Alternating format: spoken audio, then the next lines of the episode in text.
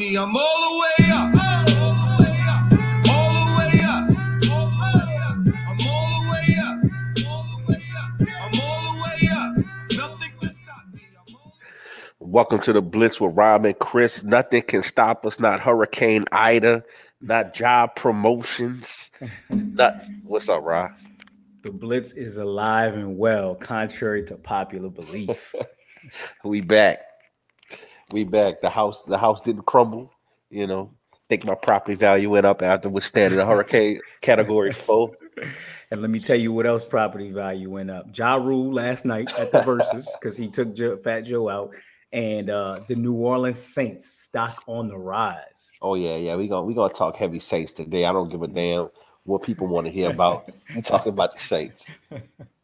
Shit. Listen, you know I'm a big Jameis Winston fan, so like watching that game, it was a dream come true. The only regret in my heart is that I didn't get on the road from Miami and drive the five hours up to Jacksonville uh, to see my boy Jaboo in his first start uh, with the New Orleans Saints, the, the the Jameis Winston era. I was there for the beginning of the Aaron Brooks era.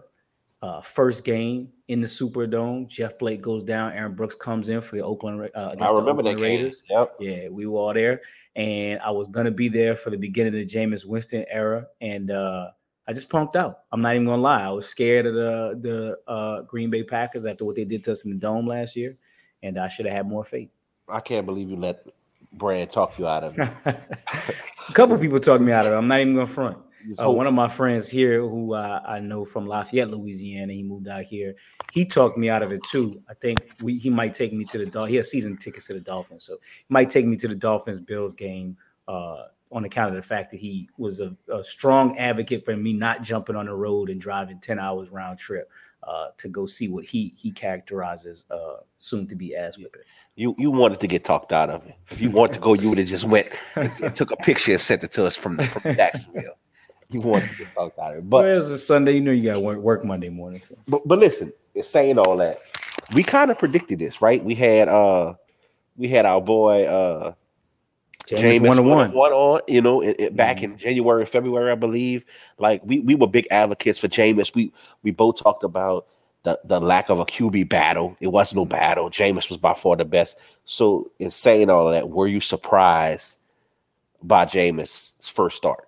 It wasn't really Jameis that surprised me, to be quite honest with you, it was the defense. And, and mostly it was the defensive front because, you know, as we talked about, um, you know, off the pod a number of times, just in our group chats and stuff like the loss of Sheldon Rankins, Trey Hendrickson, Malcolm Brown. I mean, that's a lot of depth on the defensive line to lose. And then Onyemata was suspended. So Right. you're talking about like four guys who gave you starter quality minutes over the last two to three years, um, all being gone. I did not expect them to get after um, uh, Aaron Rodgers like that. I get that there are like two rookies on the offensive line. David Bakhtiari was out for the Packers, but you still just got to give a ton of credit uh, for the way they got a, uh, got after the quarterback. And then you know Kwon Alexander. I know that he played well last year, but we couldn't assume that he was going to come out and still move around and play on the same level he did when he exited the game late in the season last year with a torn Achilles. I was say he tore his Achilles like in December.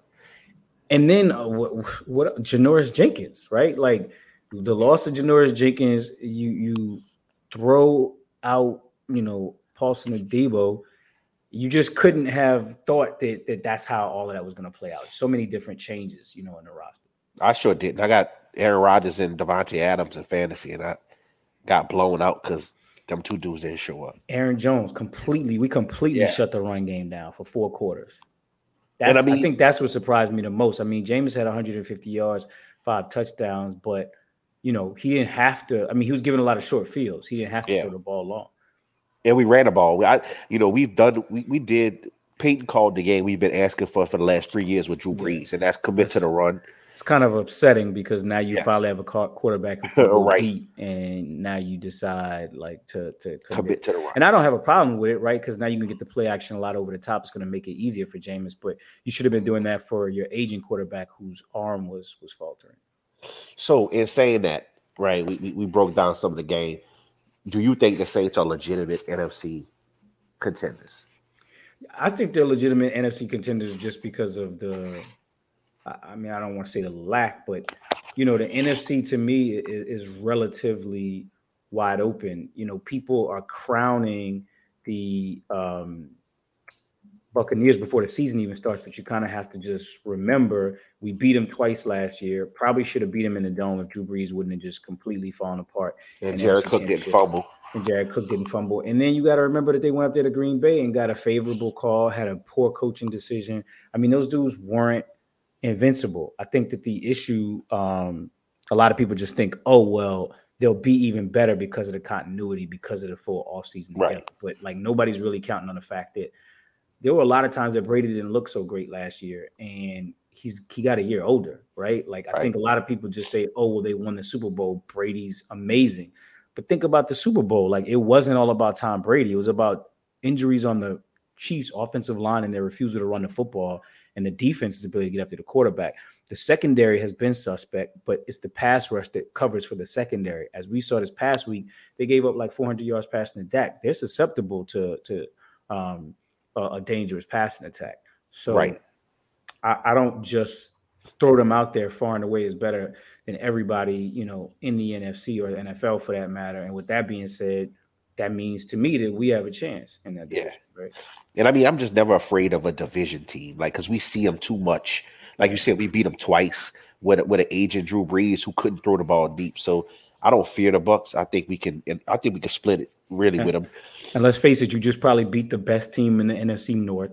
The NFC East is a perennial joke for the most part. Right. Um, and so you're really talking about the West and the South being, you know, the the NFC's strongest uh, divisions. Yeah, and I mean, all those teams have holes, right? Like Seattle's defense is suspect. Um, you know, Kyler Murray showed up game one, but you know, week one is always a toss up because just teams have all summer to prepare. You just don't know. Sometimes week one isn't indicative of the rest of the season. Right. So Green Bay is not as bad as they look. Arizona might not be as good as they look. So I'm uh I'm interested to see what happens. What about Aaron? Like you think you think Man, he looked disinterested. That's all I can really say about it. He looked like he wishes he would have take gotten that Jeopardy job and, and been able to retire from football. Listen, he he married an actress. You know, they were gallivanting all summer, no real off-season workouts. They were up in the mountains, and you know, he grew his he's he wears his man ponytail now with his mountain beard. He just looks like a guy who's like slowly moving on to the next stage of his life. When the pressure got after him in the game, he just looked a little less interested of, at evading the pressure and making those iconic throws that we're so used to. It just kind of looked a little bit more like settled into like. And and here's what I think I said in the chat too. The, the fact of the matter is, I think that if you're Aaron Rodgers, you're looking around over the last couple of years where you had an NFC cha- championship caliber team. They haven't made additions to the offensive line, significant additions. They haven't made significant free agent additions at any of the receiver positions. And Jordan Love was a first round pick. He's still the backup quarterback, right? So you're looking around.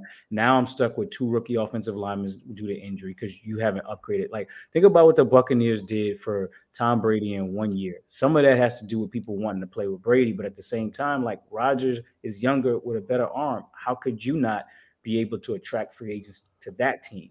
Yeah. Um, and so at a certain point, I hate to say it, but it's like you collected a check because you're like, well, you didn't really make the strides necessary to allow me to compete with the Tampa Bay Buccaneers, or at this point, obviously, even the Saints. So I'm here, I'm gonna get this check, but I'm not about to break my neck for y'all because you haven't done anything to, you know, better this franchise in the long term. Yeah, he looked like he don't give a shit. I mean, even his press conference when when a coach came out, LaFleur said like the it, the game was embarrassing. He was like, "Well, I wouldn't use those words," and he just like he's just like going out his feet to be a dick. Right. know. Like I'm not embarrassed by it. Like they should be embarrassed for, Uh, right. for all season acquisitions. But I mean, you got to figure from his perspective. Like if Randall Cobb is the best off season acquisition, did he even have a target in the game? Like I didn't. Rem- I didn't realize Randall Cobb was out there to the third quarter. Yeah, he, he's finished. Right. Like it's a joke that that's who you went and got and were like, be happy with this. Like Right, he's finished, man. But uh, all right, look, wh- what's some of your biggest week one surprises? Uh, well, I don't want to give away my uh some of my winners and losers, so I'll work around that. You know, we we the, the Pittsburgh game, we were texting a lot about that. Yeah. Um, during the game, I, I'm not ready to say that. You know, Pittsburgh did this last year, started 11 and 0. I'm not ready to say like, oh, Pittsburgh is is new and improved. I, I was impressed. Najee Harris came out there, took every snap at running back. I did like what I saw there, but they were the beneficiary of a, a special team score. Like there was some stuff that happened in that game. Um, I, I did like what I saw from them defensively, but Yeah. um, that was a surprise to me. Um, the Raiders uh, Ravens game is crazy. I, I passed out, man. I Yeah. passed out at like 24 24. I fell Yep. asleep. Like, well, I fell asleep at 24 17 and woke up to see Darren Waller scoring that game time touchdown. I missed overtime. But, you know, that was that one surprised me. You know, everybody gives Chucky, Jon Gruden a lot of credit, but I didn't see him coming out week one beating a potential Super Bowl contender. Um, so so that one surprised me. So those are those are two big ones for me. Yeah, I, I think you got to worry about. You know, there's a lot of talk about has the league figured out Lamar Jackson, and uh he just didn't look good that game. Two fumbles, big fumbles. Like they they rely on him, especially with you know what three running backs got hurt in uh training camp. Uh, That's out for the year. They have to pick up Latavius Murray. They got Devonta Freeman, Le'Veon Bell on the practice squad, so they relying a lot on uh uh they're relying a lot on uh you know Lamar Jackson to step up, and I, I just don't know if he can carry him the way they need to him to carry him, especially given the, the, the injury run they've had. So that was definitely a surprise. I just knew they were going to beat the Raiders, you know, week one. Uh, back to the Pittsburgh game though, Big Ben. I don't know if he can sustain the whole year. That defense is legit. They uh they stepped up they had some big stops. The opening kickoff, Buffalo took it down to Pittsburgh's like 20 yard line, had all the momentum with the crowd backing them up, ready to explode. And Pittsburgh held them to three and out. So, like, that defense really got stout. They had Pittsburgh did score a point at half, you know, by halftime. So, for that, for that defense to, to you know, stay pat, stand strong, and uh, keep the offense in the game until they could get some turnovers, flip the field position, that that was huge. Um, so that was that was two of my my bigger surprises. I think my third surprise was the emergence of Kyler Murray. I got this guy in fantasy two years ago, and he just didn't evolve like I thought he was going to evolve. Uh, he started out, you know, slow, looked like he still was adjusting to the NFL, the speed of the game, but he came out blazing this game. He had four touchdown passes, one rushing touchdown. Uh, Kyler Murray put on a show against a, a- a pretty good Tennessee team.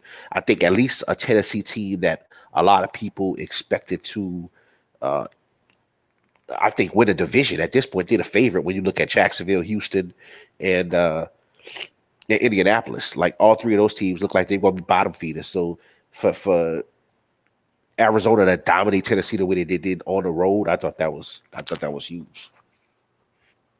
Yeah, ever since the uh, Titans beat the uh, Patriots a couple years back, I think everybody thought, you know, yeah, for them to take the next step. Taking that next step and you go get Julio Jones in the offseason. I think everybody thought, you know, they'd arrived. And I think everybody kind of thought Arizona's going to be one of those teams that's fun to watch, but, you know, not necessarily uh, an actual contender, right? Right. I mean, but realistically speaking, they're similarly situated. They're a team that can just take the next step. They went and added AJ Green in the offseason. I mean, they have so many weapons on offense. Um, I just think that you know Kyler Murray is considered still sporadic at this point, but we'll see. Um, Right. I thought the bigger surprise was the their ability to get after. Um, Chandler Jones. yeah, Chandler Jones five sacks. Yeah. He he just basically dominated uh, Lewan and Who was like an all pro tackle. Right. And Tannehill, you know, looks real pedestrian. And so, you know, that's something we've talked about for a long time. Is Yes. like, like the numbers. Nobody in their right mind really believed that Tannehill is like an elite quarterback, right? Like he's a beneficiary of an offense that, you know, like the Saints did this past week. Run first, a lot of play action. And if you if your line is solid and you do that correctly, um, you can be super successful. But I think the reality is when you find yourself in a track meet with an offense that's putting up points, now you get exposed, right? Yeah.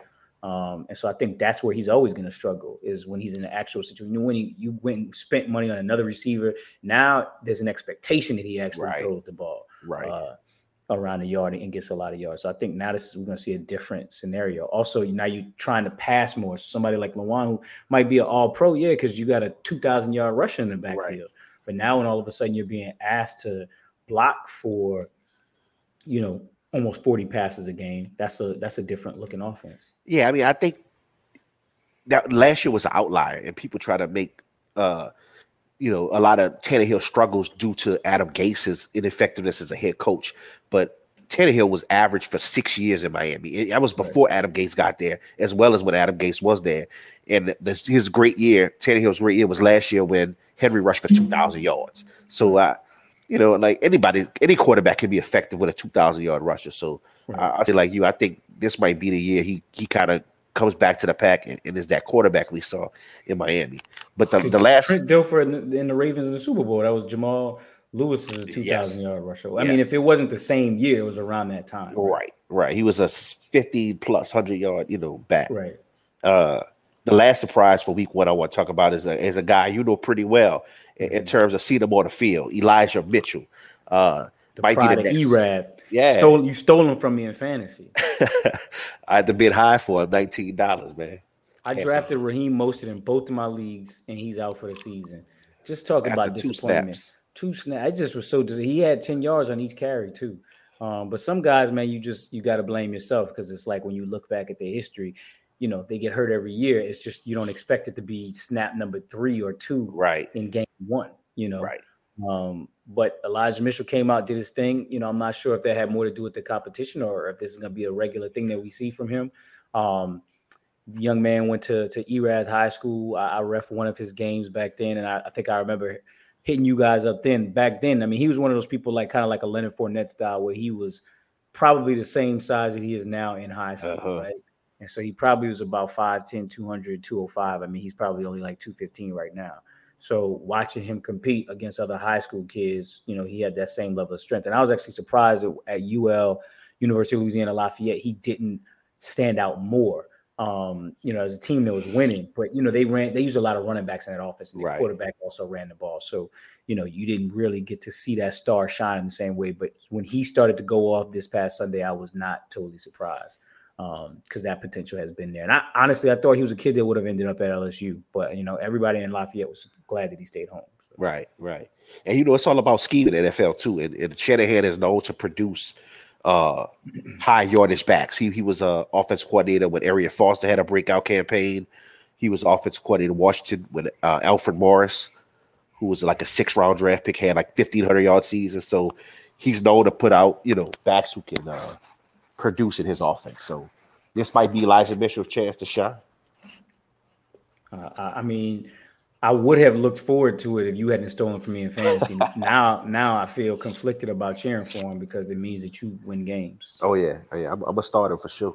And we we do compete uh, in the in, in one of our leagues this uh, this week. So Oh, uh, my squad tight that league. I'm, I'm gonna beat you in that league. Uh, biggest question marks after week one. What, what you got? I got a few. biggest question marks after week one. I mean, obviously, I think there's the you know the the Aaron Rodgers Green Bay Packers one. Is he Yeah. done? Is he finished? Like if this if if they're like even a, a marginal like nine and eight, I could easily see him retiring. Um, Yeah. So I think that's that's uh, one question mark. Um, are you know the Cardinals for real? I think that's a another question mark. Um, I think not to jump ahead in topics, but uh, I gave Dan, Danny jo- Daniel Jones the the Danny Dimes nickname, and much like Ti snatched the chain off the girl's neck in that movie, I'm taking it back. Danny Dimes, like he doesn't deserve a nickname anymore. The Danny Dimes era is over. The Giants need to clean house, start over. That's my, you know, way too hot take for week one. The the Giants are finished. that shit ain't Um, hot. I told you that shit a year and a half ago. Goddamn hot take. um, the the Patriots. I didn't understand for the life of me why everybody was predicting them to be the winner of that division. Um, and, and, and from Yeah. what we saw, they're probably going to be the third best team. They're probably only going to be better than the Jets. I mean, they lost to the Dolphins, and you know the Dolphins, I, I would say, are more on an upward trajectory. They have a solid defense, and you know Tua is getting better week in week out. I think that you know you're gonna have Bills, Dolphins, Patriots gonna be out of the playoffs again. Yeah. Uh, there. So those, those are kind of some of my early takes. Yeah, I agree with you. I think like to me the, the biggest question mark is the NFC East because that I think that's the division nobody has any expectations. I think a lot of people favor Dallas, but with Dak having those you know all struggles at training camp, uh, it was good to see. So I think one question is you know how how legit is Dallas? Like they they came out balls to the wall, they couldn't finish it, but they they gave Tampa Bay everything they wanted and almost pulled that upset in Tampa Bay on opening weekend. Uh, like you said, Danny Dimes, is that experiment over? I think it's time for the Giants to move on. And then Jalen Hurts. Nobody had any expectations to the point where even Philadelphia, uh, you wonder if they were really sold on him because they traded for Gardner Minshew uh, late in training camp. So Jalen Hurts came out and, and destroyed Atlanta, beat up 34 6. So an interesting stat today: Jalen Hurts with two 300 yard passing games has more 300 yard passing games than uh, Lamar Jackson, who has one on his career. What I believe uh, is at 38 starts now. Yeah, that, that's what I'm saying. And like anybody who follow college football, like Jalen Hurts is a winner. Like Right. you might not like the way he get it done, but he gets it done. And uh the Eagles look good. However, like you got to put They're a solid defense. they do have a solid defense, but you got to take it with a grain of salt against the Falcons, man. That team, they just they can't get it together. That's a franchise in a tailspin if I ever seen one. Yeah. I, I don't think they have a, an idea of what they're doing. And we talked about when they hired a coach from Tennessee, right? Like, and and speaking of which, right? Like maybe that's why Tennessee's offense didn't look great this week, but um, you know, with their offensive coordinator now being the head coach, as an Arthur Smith or something, I think is the name. yeah, that's but but, um, but just that was an annihilation. That that that Falcons team is just uh, man. I'm They not kick- gonna complain because we get to play them twice a year, and you know that's kick- our rival, so we can talk trash all we want. they kicked two field goals on the opening the first two drives and, and never sniffed a point after that. I mean, they couldn't even get first down. Like that. Speaking offense- of uh, Aaron Rodgers retiring, at what point does Matt Ryan say this isn't worth it? Like for me to just play for a team that is in no position to win anything. And how long before Atlanta ships him off? Like they Right. drafted a tight end, Kyle Pitts, with the fourth pick, passing up on Justin Fields, uh, Mac Jones. You know, some some. Like they that, that tells me that you are so far off. You think you still have like a winnable Exactly. situation, and you're just a couple of pieces away, which Right. tells me you are clueless. Cordarrelle Patterson led them in rushing this past week with 54 yards. Like A wide receiver turn running back. right, He's wears number 84. right. uh last thing before we get out, off NFL, uh we, we're gonna start a new little segment called the fantasy start of the week prediction. Uh who you got this week?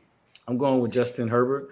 Uh, they play the Cowboys. Cowboys gave up what 400 yards to Tom Brady, uh, four touchdowns. They had two picks, but I think one of them was at the end of the half. Yeah, it was a Hail Mary. One yeah. of them was kind of just an ill-advised pass by Brady. And no, then, no, uh, it was a drop by Fournette. Shit hit him right in the hands. oh yeah, yeah, yeah. That that's the one I'm thinking of. I knew Fournette was involved. Knew somebody from LSU was involved. In that Sad interception. ass, man. Um, he he got him back though later. He went up in in sky for a pass, like a ill-advised pass by Brady that he did Yes. catch and got Yeah, a first down. On, for it. Yeah, he did. And um, Demarcus Lawrence went down today in practice, broke a saw in his foot. I think he's out for eight weeks. So, you know, that's the, the key to the defensive line. You take that away, I think they're going to be even more susceptible to the pass. Um, Dallas' secondary hadn't been anything to write home about, you know, over the last couple of years. So, I, and and the Chargers didn't play great this past week. I think they, you know, look to reestablish themselves this week coming, and they they take it out on that uh Dallas, that Dallas defense, which you know be interesting because Dallas could end up, even though they're the NFC East favorite, starting off on two. Yeah, definitely. But I'm not, I'm not guaranteeing a, a Chargers victory. I'm just saying that I think that Herbert's gonna have a good game. Yeah, I got you. Uh, I'm going with Aaron Rodgers. After that horrible performance, there's nothing better than playing the Detroit Lions after having a bad game on Monday Night Football. Uh, they go home to Lambeau Field. I think Rodgers throws four touchdowns. I, I think I'm hoping that too because I got him in fantasy. So, uh, Similarly, injury situation there too. Jeff Okudah, the that Yes. was their number one pick, right? Last Yeah. year. a year ago. um, yeah. year ago, right? Uh, went down in the game. Crazy. I, in the game, like at the beginning, he was fighting with uh, one of his coaches, but you know he ended up. I can't even remember what the injury is, but he's out for the season. So uh, they looked terrible. The Lions did, and then you take away their last number one pick in the secondary, and it's probably not going to get any better. Not at all. Uh, like I said, no no remedy like the Detroit Lions. Uh, Let's go to the NCAA college football. We big football fans. Uh, USC made some noise by firing their head coach Clay Helton after a week two loss. They won week one and then they lost week two and they, they got him out of there. So I guess that tells you that they, they've been ready to get rid of him and they were just looking for an excuse. But uh, there's a lot of talk about how good is that USC job. Um, you know, I think they'll go interim coach for the rest of the season, but I guess they put everybody on notice. You know, there's starting to be rumors about Urban Meyer, uh, Bob Stoops, uh, Chris Petersen, former Boise State Washington head coach. So it, it's you know it's it's still a considered a top tier job. But I, I had a question for you. Uh, the Athletic did a top ten college football jobs. So I'm gonna give you this, and then I want you to tell me if you if you believe USC is still a top ten job. One is Bama, two Ohio State, three Georgia, four Texas, five LSU, six USC, seven Clemson, eight Oklahoma, nine Notre Dame, and ten Florida. I'm not. That list to me is foolish. Like all of that stuff is changing. Like the landscape Uh. of college football is changing. The idea that we put Clemson in there now, all of that is a function of things that have happened with Dabo over like the last five to seven Right, years. I wouldn't necessarily say that that's a can't miss job. There's no history with Clemson. The history is in the short term with this one coach. If he leaves, that shit might go out the door with him. You know what Right. I'm saying? So I don't put them in that category. Florida, eh, Florida's been all right over the last couple of years. They just been competitive, but they haven't.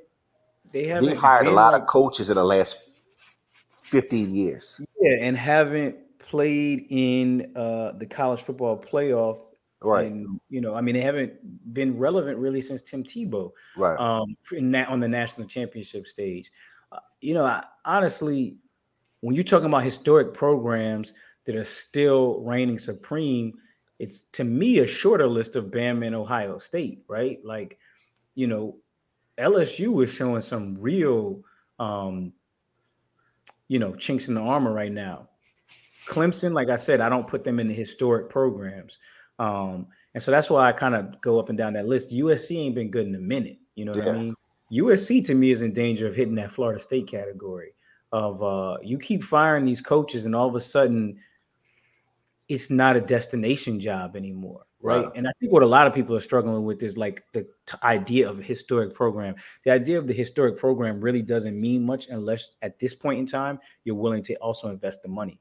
Right. Right. And so if you think that you, and this is what everybody said about Florida State was with after Bobby Bowden left, and I think the same goes true for uh, USC after Pete Carroll left. Like you think that because of what you did, people should want to be here, but people want to go where the money is invested. right. Look, we were watching Titletown on on uh, Netflix. And on the high school level, he's basically like, if the money don't show up, like only Right. so much I can do. right. You know what I mean? And that's just the nature of sport right now in general. If the dollar bills aren't there, your program is losing to somebody else who's willing to spend the money. And I think that's the truth about college football. So the idea of like the historic programs to me is just programs that A have history, but B are still willing to spend the money to compete on the level necessary to to to be at the highest levels right now in college football. Yeah, I mean, uh, the thing about USC too is with two NFL franchises now back in LA, Mhm. like there's just With so new much- stadium. with a brand new stadium. There's just so much going to LA. I don't think the fan base. I mean, it's good when you're winning, but I don't think there's like a, a like a, a rabid fan base in, in USC. No, you have to ask yourself, like same thing people ask themselves in Miami, like, all right, the school is in Coral Gables, the stadium's further Right. up north where they play. There's Dolphins games on Sundays, there's Marlins games, there's all stuff. And Atlanta's kind of the same way, what Georgia Tech and, and stuff Yeah. like that.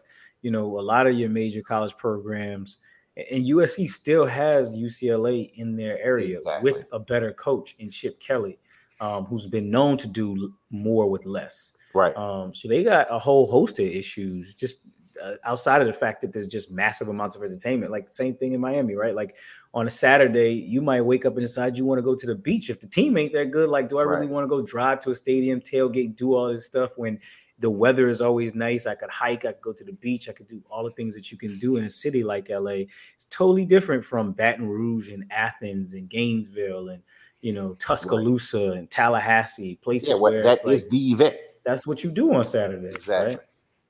You know, so yeah, I I can't even tell you. Like I didn't even know who Clay Helton was when he got the job. Like Mhm. when you get to that point as a school, like a, a university, a blue blood, like that's. I think you start to you know. But also, like, even when you look at this list of coaches that they're saying might be, you know, next up, there's not like college football, and because this is the same thing when Florida State was looking to hire somebody, there's not a ton of names right. with a bunch of history behind them just out there sitting around waiting for a job. You know what I mean? Bob Stoops keeps coming up on the list. James Franklin comes up on everybody's list, but like, what has Penn State won? You know what I'm saying? right. Like he's been on the verge, quote unquote, of turning them around for a number of but he years. still hasn't but- won the Big Ten. Oh, well, he, I think he won the Right. Ten once. Yeah. and and but on as an aside, and Chris Petersen too. Like, what has Washington Right, won? You know what I mean? But every year we hear about him for a big job, and he stays out there probably because he knows he's never gonna get fired out there. If he goes Right. to one of these other schools and doesn't produce on that level quickly, he's gone. Yeah. Um, Mario Cristobal, listen, I mean, hats off to him for for beating Ohio State this past week, but you know, Nike runs Oregon. You know what I'm saying? Like that. That's what ke- keeps that machine rolling. So I'd be hesitant to just uh to you know think that that he is the you know what's fully behind that machine. Um, so I, I don't know. It'll be interesting to see how this plays out. But how interesting is it that Urban Meyer's name is in there already? He's week one in the NFL. I mean, that pretty much means everybody's gambling on the fact that he's going to fail miserably and want to get out of there after year one. He should want to get out because he looks lost already. And there's a lot of rumors about you know just uh The team not. yeah not taking not responding well to the way you know we've talked on previous podcasts i think about like how he's known to talk to players and berate players and doesn't deal well with losing and they said he's kind of been the same way in the nfl even after preseason games like not willing to accept loss Yeah. And you know, I mean, if if Saban couldn't do it at a high clip, I don't expect any successful like college coach. You know, like I, I would put Urban Meyer probably like a notch below Saban, mm-hmm. and I think Saban was about as prepared and had like the pedigree, having been a defensive coordinator in the NFL. Like for him to struggle with the the relationship with players and and like the you know, just his his attitude towards players and not giving that respect. I I had no doubts Urban Meyer would struggle. One of the no biggest jokes to me is how every time they interview Saban about his time in Miami, he basically says he wanted Drew Brees. They wouldn't clear him medically, and so he kind of got stuck with Daunte Culpepper. And if Drew Brees would have come to the Dolphins, his whole NFL career would have been different. I think that's laughable. Yeah, I think Drew Brees, the pairing with Sean Payton is is what created that scenario. If he'd have Right. gone to the Dolphins and run some base pro style offense where he just had to throw deep outs and you know, and play not to lose. yeah, like he would have probably looked a lot like he did in San Diego with the Chargers, you know, where he was throwing like 25 touchdowns and like 12, 13 interceptions. No, I agree. I agreed. I- I, I think you know it just wasn't meant to be Easy way for Saban to tell the story though. and and you talked a little bit about this, uh, just how the landscape of college football has changed, right? So we saw Oregon beat Ohio State, we saw UCLA beat LSU, uh, we saw Arkansas beat Texas, like blew Texas out. Um, and, and to be honest, UCLA dominated LSU for the most part of that game. Uh, the landscape seems to be changing, and I don't know. What's your thoughts on? Is it just due to COVID? You got teams that's got super seniors and uh, or, or you, you think it's parity across the the, league? transfer rules i think are creating a lot of parity um you know even like just watching a lot of the games teams can rebuild and fill holes a lot quicker and i think it makes teams feel like oh i can bounce back faster. But also the reality is a team can fill a position really quickly right? So a saban basically can go out and get whoever he needs to fill the spot of somebody who left and graduated. So while other schools can poach from the bottom of an Alabama roster, you're seeing guys from UGA and you know Ohio State and all these other schools who are four and five star recruits pop up at or Clemson for that matter Uh, pop up at other top level schools because that school has an opening at the position they play. Um, and so I think that, you know, you're seeing top level schools be able to use it, but then you're also seeing other random schools, like for example in Oregon, like they can go get some of the best players through the transfer portal that maybe they struggle recruiting and they can sell them on playing time. Right. You know, where the kid might have been sold on a school based on a chance to get a national championship. He gets there, realizes he's never going to play, and now all of a sudden there's all these other schools around the country that he can go to. I think that's part of it. think back to my previous point. I think coaching, good coaching in college football is at a premium. There's just not a lot of it. Like I, I made fun of Coach O a lot and called him uh, a mascot, right? And said that he was a function of the coordinators that he had at the time he won the national championship. I think we're starting to see that's true. You know, um, I, I just think that you know, even the success we had seen at Ohio State, like a lot of that was the players still being there from the prior administration, right? And so everybody's, oh, Ryan Day is this, Ryan Day is that. Ryan Day was still playing with, you know, Urban Meyer's players, and those Right. recruits were far and away better than most of the other players on teams all across the country. I don't think Urban Meyer loses to Oregon though, Right. um, at home. So you know, I think we're we're seeing a, a number of different things, but I, I think that you know, coaching and transfer portal are two big parts of it. And you know that coaching is interesting too, because I was having this conversation about, you know, there's a always in the hot seat at LSU, and, and Mhm. to be honest, I don't think he makes it out after this year. But my question to them was, who do you get? Like, Right, right. like outside of poaching, What's the quote unquote Coach. hot list? yeah, like because you you can't hire Clemson's coach, you can't hire Alabama, Ohio State. You know, like the top ten jobs, you're not gonna hire their coach away because it's the Mhm. you're basically on the same level. Right. So at that point, it's like, who's the next guy in line or who's the hot coordinator? And really, there's nobody that like it gets you excited. Right. Like I saw on the UC, USC list, Joe Moorhead. I think he's the coordinator at Oregon. But like, I think that there's Stay not State. right. Yeah, I think there's not a lot of there's not a lot of uh they- they're just not doing a great job of eyeing talent and, and finding the next best big Not a lot of sexy coaches. But I think part of it is because there's so much more turnover now than there was before. Yeah. So realistically, you're gonna miss a lot more because you're firing so many people. There's so many jobs. It's not like the NFL where there's 32. There's a, over 100 jobs, Right. and you're firing people every three years and Right. paying these massive buyouts. And at a certain point, you are gonna run out of names, right? And you're just like shooting in the dark, hoping you hit. I mean, Right. let's think of like when's the last time that somebody hit on a coach and we're just like, oh damn, that was a great hire. This dude all of a sudden is awesome, right? Right. I mean, Chip Kelly is taking him time to have some any success up time. at UCLA. Um and, and Notre Sarkisian, right. you know. At, at Notre Dame, you know, he's been there for a while. Oh yeah, right. right. Yeah. Uh and I mean, he probably has maxed out with that program if, Yeah. if we're, we're being realistic, Right. right? You can't win a national championship. Yeah. Um it took Dabo a while. Like under current circumstances, Dabo probably doing what he did to get to where he is now would be fired before he ever got there. Right. Um, and so I think that that's part of it. Like what Dabo built wasn't about his coaching ability. It was about, you know, creating an entire program, getting the buy-in, getting the money, building great facilities, somehow convincing two two great coordinators to continue to come back every year and not pursue head coaching jobs. I was gonna say I don't think Coach O's playbook differs that much from Dabo. I think Dabo's success has been he's kept his coordinators for some reason. They Tony like- Elliott and. Venables just have Yeah. not left. You know, and, and that's where O has struggled. Like he couldn't keep the guys who helped him win. So I think age may have something to do with that. I think that Coach O had younger coordinators, Aranda Yeah, and, and Brady, and True, they still had a lot more. Uh, yeah, they was Cindy. It was Cindy, Right. definitely. Uh now we about to get back to our, our winners and losers. Uh, but before we do that, they, they had a, a big topic that we discussed with some friends, and we hadn't been on in a while, but I, I just want to revisit. Mhm. Sha'Carri, Sha'Carri Washington. mhm. Uh, Defender, defend your girl. She came in last place. Got smoked. She got smoked. She got yeah, she did. I'm not gonna lie. She got smoked. She she looked like she she had no business being there. She she looked uh disinterested. She looked like Aaron Rodgers, frankly, on the football on, on the track. She looked like Aaron Rodgers on the track. what Tupac said, looking like Larry Holmes, flabby and sick. that girl was so out of shape.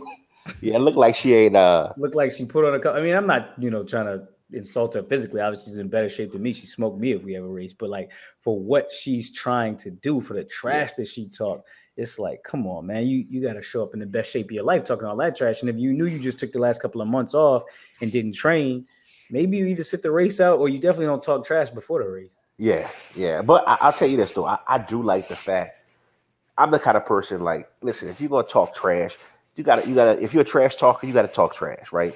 Like you can't wait till you win to talk shit. Like that's not talking shit. You gotta talk shit before the race.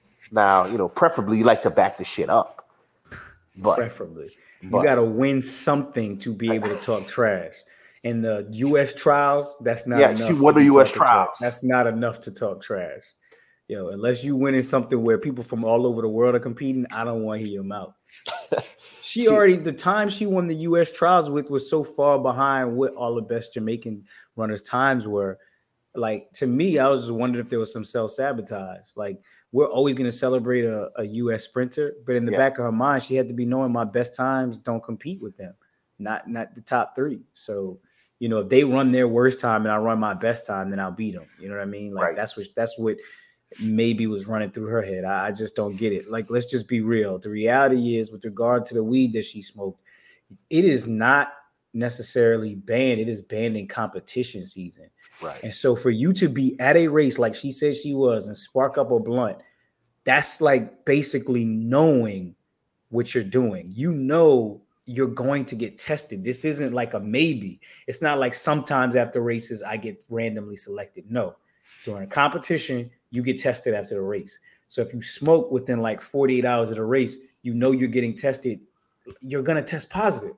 Right. I mean, doesn't even seem like she tried to take a masking agent because at least then you test positive like for too much water in your system, and it's like a right. you know, you know, yeah, at least you could appeal that. Like, nah, yeah. she just smoked the weed and tested positive, and then everybody's like, oh, poor Sha'Carri, and it's like, I mean, she kind of knew when she did it that she was done? Like I didn't really get that. Yeah, like I, I think it's a dumb rule, but I, I'm the type of person if you know the rules beforehand and you willingly break them, I, I can't give you a pass for that. Mm-hmm. You know, it's just that's just what it is. But uh yeah, I mean, there's a way to challenge a rule, and it's not to like smoke right before right. the race and then just get mad when you fail the test. Exactly. Like, you know, exactly. That, that's not how you challenge the rule.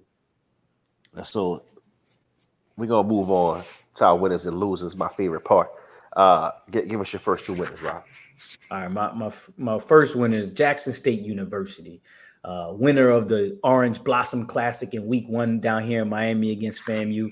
Seven to six. It wasn't the most exciting game, you know, on the field, but of course, you know, as we know, Black college football, it's all about the party surrounding. Uh, so Rick Ross was performing outside the little. There's a little stadium, not stadium, but like an outdoor little arena space outside my where I live. Uh, there there was stuff all weekend going on. Obviously, the halftime show was jumping, and uh, you know, Deion had a. Uh, um, he had us uh, those guys from the podcast with Barstool Sports. Man, why does this guy's name escape me all of a sudden? uh, on the sideline at the game. Anyway, there was a turnover in the game and a fumble return for a touchdown. One of those clowns ran down the sideline uh, and got a penalty on the play, got the touchdown called back. It was just, you know, Deion is bringing some excitement to Jackson State and to black college football in general. So they won that game uh, seven to six. Um, and then they followed up the next week um, and played against Eddie Georgia squad, Tennessee State. Um, Gillie Da Kid is the guy who I'm thinking of. I'm sorry. Okay. Uh, uh, they played Tennessee State, beat them 38 13, I believe. Um, and apparently they got really good ratings. Both games, I believe, have been nationally televised in some regard, like on one of the ESPN yep. channels, I think, yep. which is just huge for, for black college sports. And this week they go to face ULM. Uh, if they beat ULM, who's on a 12 game losing streak, they'll be the first black college uh, football team, historically black college football team, um, to uh, beat uh, um, a, a D1 program, I think since 2018. Oh, wow. um, so, so you know that'll be big for for uh, HBCU football. Right now, they're actually ranked, I think, 55th in the recruiting rankings. So they're the highest ranked um, they're the highest ranked uh, HBCU, and they're ahead of a number of teams with budgets that are like 10 times as large as theirs. Um, so Jackson State is putting on, Deion is putting on for Jackson State. And I said, what I said, they it'd be the first HBCU to beat an FBS team Yeah. uh, since 2018. And so, realistically speaking, they start the season 3 and 0 and they start landing some recruits. Say they move into like the top 30. I mean, I'm hoping, I'm hoping like you could be looking at like a little bit of a shift in the landscape of college football. I'm just, Yeah. That's that's what I'm hoping. Uh, my second winner, Jameis Winston. Don't need to say much. 14 to 20, five touchdowns. My boy Jaboo showed up, showed out. Been a lot of naysayers, a lot of haters over the years. I don't need to name them all. A lot have been in my phone, and my boy showed up. And when it was time to put up, he played well. Big talk about him in interceptions. Only one potential interception in the game got called back, but I really thought that was a pass interference anyway. It was a deflected ball, might have hit the ground. So his decision making, you can't question. He was 14 and 20, and realistically, three of those incomplete passes were probably drops by Adam Trautman. Um, so I thought he just he played really well. I'm looking forward to see seeing the growth in the offense as you know Tre'Quan Smith comes back, Mike Thomas comes back. We just picked up Kenny Stills, um, and you know Sean Payton always has stuff off his sleeve. I wouldn't be surprised. Like we, I think actually yeah we are down in a tight end. Um, I think it's Verrett is his last name, so Yeah. he'll be back I think later in the season. But I was gonna say that I wouldn't be surprised if Sean Payton made a move at uh, tight end, given how bad Trautman looked. Just looked like the stage was too big for him to be the number one tight end. Um, so we'll see how that plays out. But Juwan Johnson showed up, wide receiver, uh, converted to tight end out of Oregon. Um, so I'm, I'm excited to see what the, the passing game is going to look like as they get their weapons back. I'll say this: number two is a good look for a black quarterback in New Orleans. You know, the first time it brought us Oh, our first playoff victory. Aaron So, uh, Brooks. I mean, we can't get away from Aaron Brooks. maybe, maybe the second time it'll bring a Super Bowl victory. You know. LSU football and Aaron Brooks. All we want to- uh, and, and just to your point about Jackson State, I was watching college game day Saturday morning, and they had reporters on site. You know, when on college game day, they go to the different game sites. They went to Tennessee State. They had people interviewing Deion and Eddie George. This is the first time I ever seen an HBCU game highlighted in the middle of the show, outside of maybe the Bayou Classic a couple years back when, when they went because they didn't have any other big games going on. So, uh, Deion is bringing a lot of hype, bringing other you know former pros like uh, Eddie George into the league. I, think it's going to increase the exposure. And uh, I'm not gonna lie, I, I tuned in. It was like three or four o'clock. Uh, Jackson No. State at Tennessee State on ESPN two. I watched some of it. Mhm. So, uh, and, I, and I, the, the podcast Barstool Sports is is million dollars worth of game. What what Wallo, um, Wallo and Gillie Da King is his actual name. I, I always call him Gillie Da Kid, but cool. but Uh, it's a funny clip if you find it on YouTube. he, he spiked the ball in the end zone and whole thing got called back, and they won seven to six, so he almost cost them the game. that's crazy. Uh, my winners, my first winners, Emma Emma Radicanu. I hope I'm First rule, first rule, you can't have a winner if you can't pronounce the name. I'm bad with names. I'm bad with names, but I I think that's her name. I'm not sure. But uh, at just 19 years old, she was the first qualified to win a Grand Slam. Also, doing so in just the second Grand Slam tournament of her career. She was the first British woman to win a Grand Slam uh, title since Virginia Wade won Wimbledon in 1977, and the first British since 1968 to win the U.S. Open. She came into the tournament ranked 150th uh, in the WTA rankings, and she finished at number 23. This young lady uh, had never even faced a ranked, a top 25 tennis player before this tournament. So she showed up, she showed out. The the the the little uh the, the young woman she beat actually was probably more impressive throughout the tournament. Uh, she was from Canada. She beat uh uh what's uh our girl name Naomi Osaka. Uh, the Canadian woman beat uh the the second seed in the tournament. I forget her name, but this chick Emma Radical Radicanu, however you say her name, she was balling. She was balling. So that's my first one. 19 years old, that's crazy. It's crazy, bro. Like never, never qualified. And like typically, especially like when you talk about men's and women's, men's have more upsets. Typically, like the higher seeds of women pretty much dominate all the majors. So that kind of and it's kind of in most sports. you know. yeah, exactly.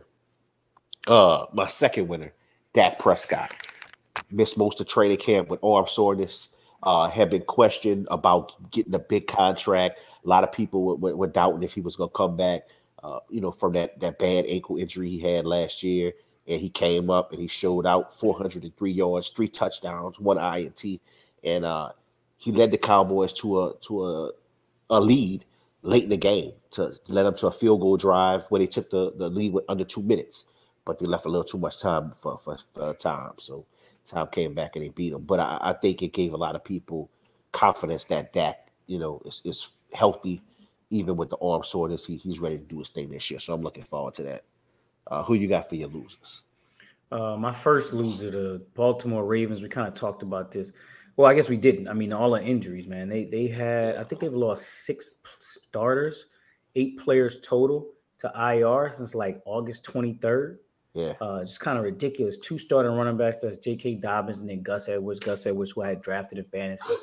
it's just just a bad day. Uh, him and Mostert going off of my roster.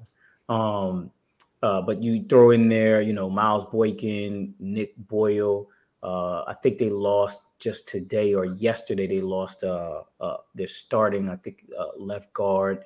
Um, they lost Rashod Bateman. I mean, just just a number of Marcus players. Tyree, Peters. Marcus Peters, Tyree Phillips is the the guard that they just lost. So I just it's tough, man. When you talk about a team that's supposed to be a Super Bowl contender, I just don't know how I see it. You take away J.K. Dobbins and Gus Edwards, then you take away a guard, which is going to impact um, uh, Lamar Jackson's ability to run, and then you take away your best corner. I think you just saw a team go from like a Super Bowl contender to like a fringe playoff team. You know Yeah. what I'm saying? Like Yeah. they're already in a division where they're going to be fighting with the Browns and the Steelers. And, Right. you know, you, you put all of those injuries on the table. And now you're talking about a team that might struggle to make the playoffs.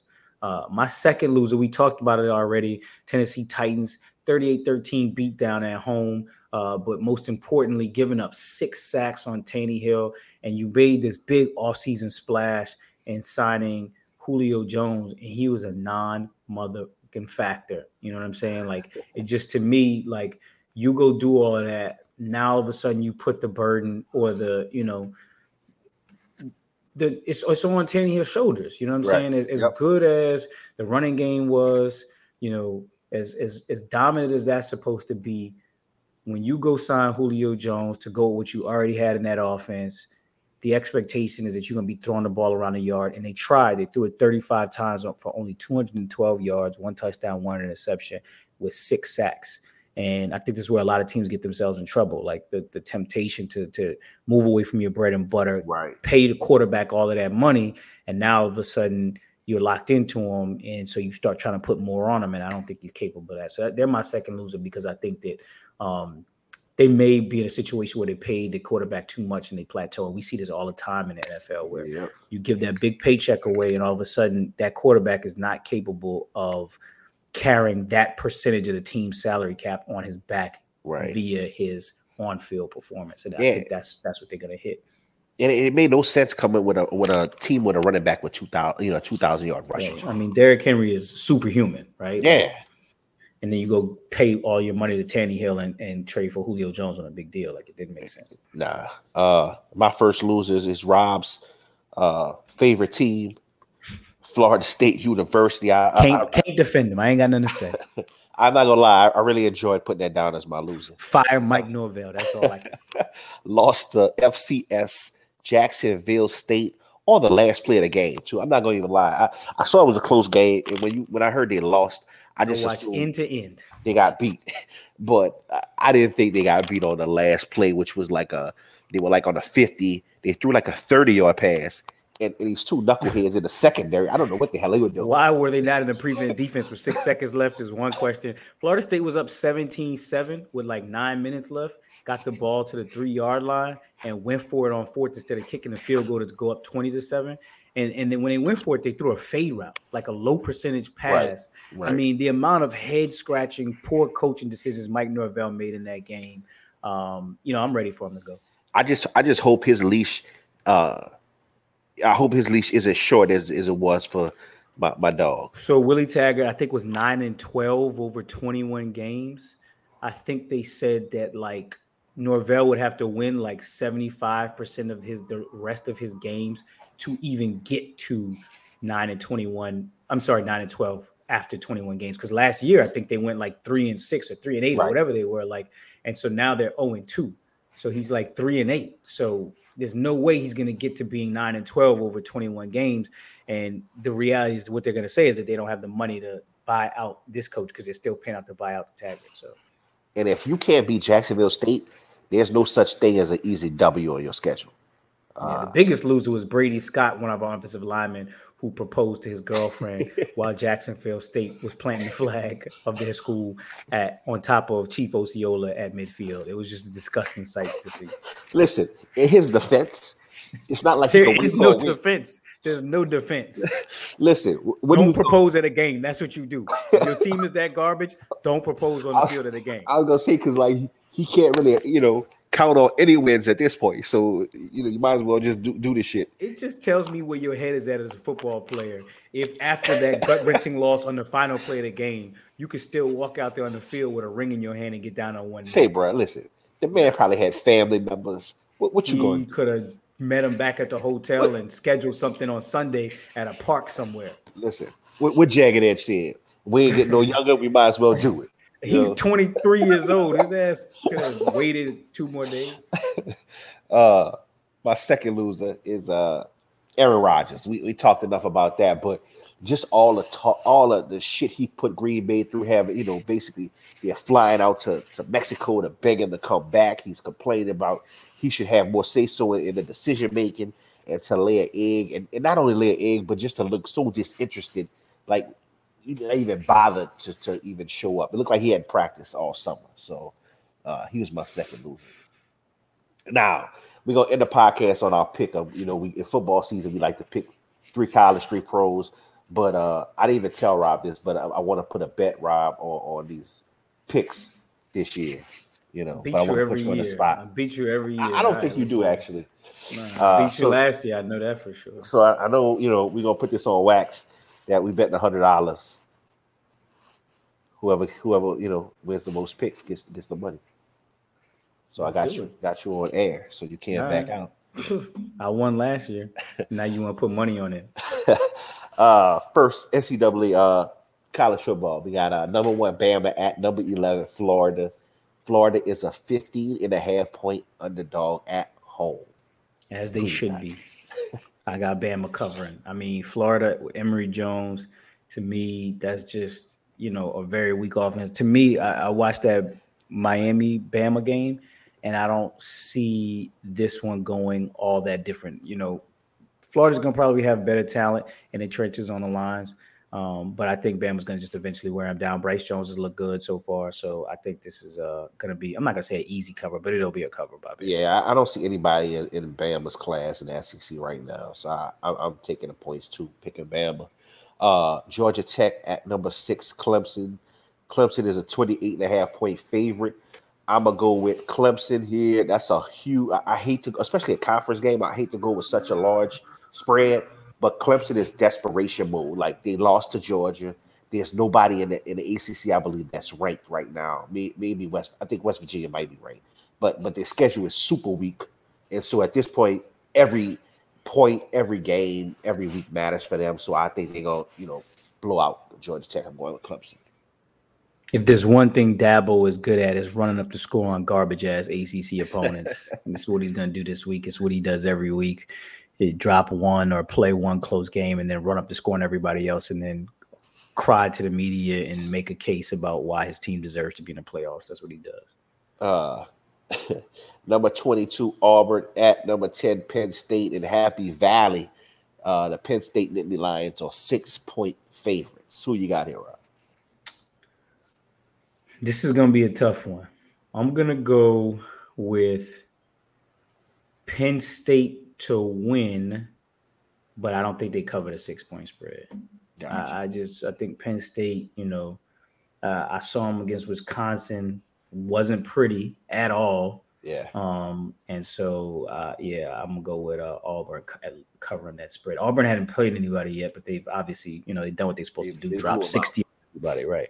Definitely. Uh, I think Penn State has a lot to prove. Last year, they had the worst season in, in Penn State history in football. Uh, Franklin, the head coach over there, is, trying to you know become elite coach in, in, in that stratosphere.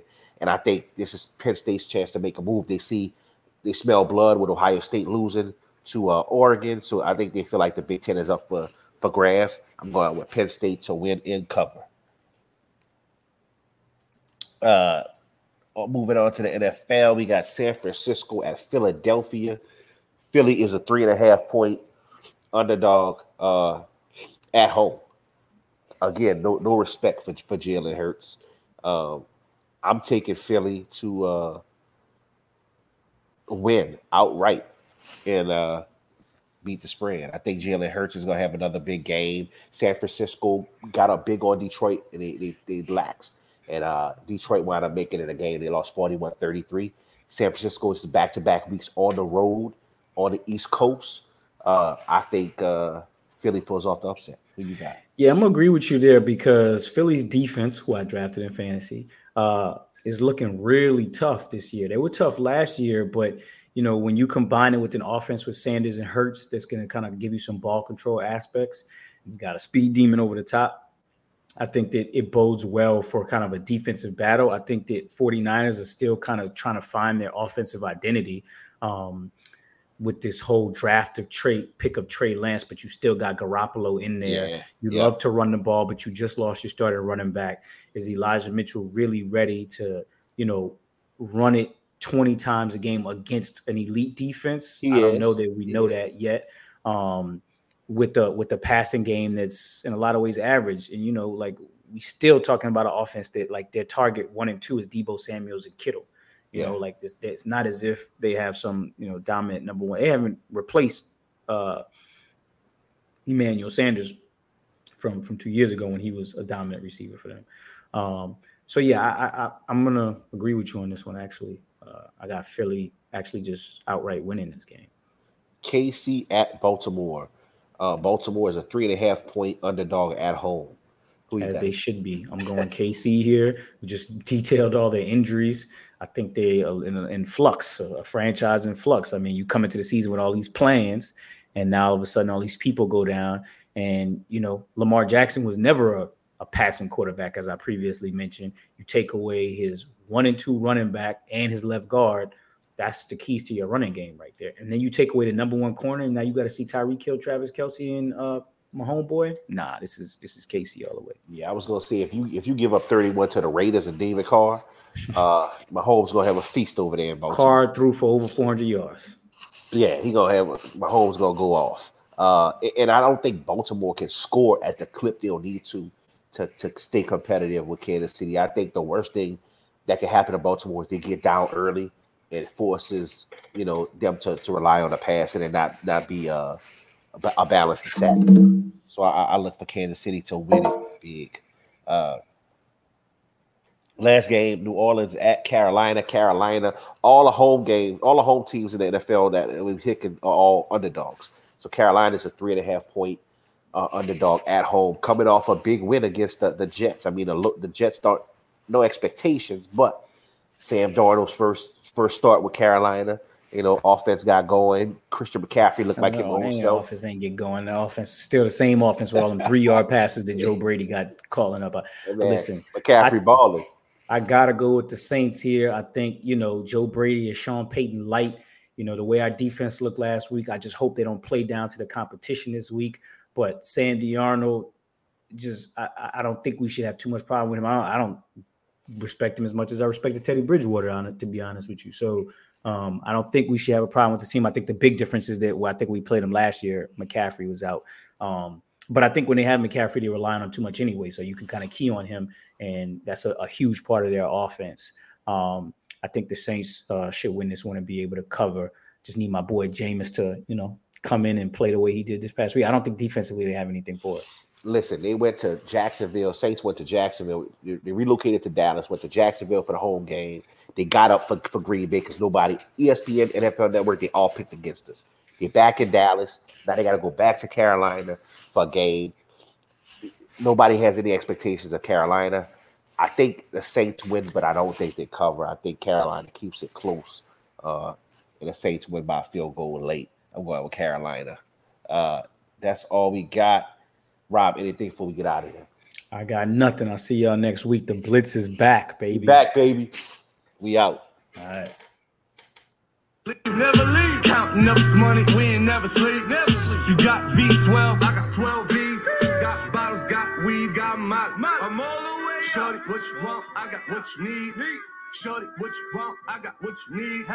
Shorty, what you want? I got what you need. I'm all the way.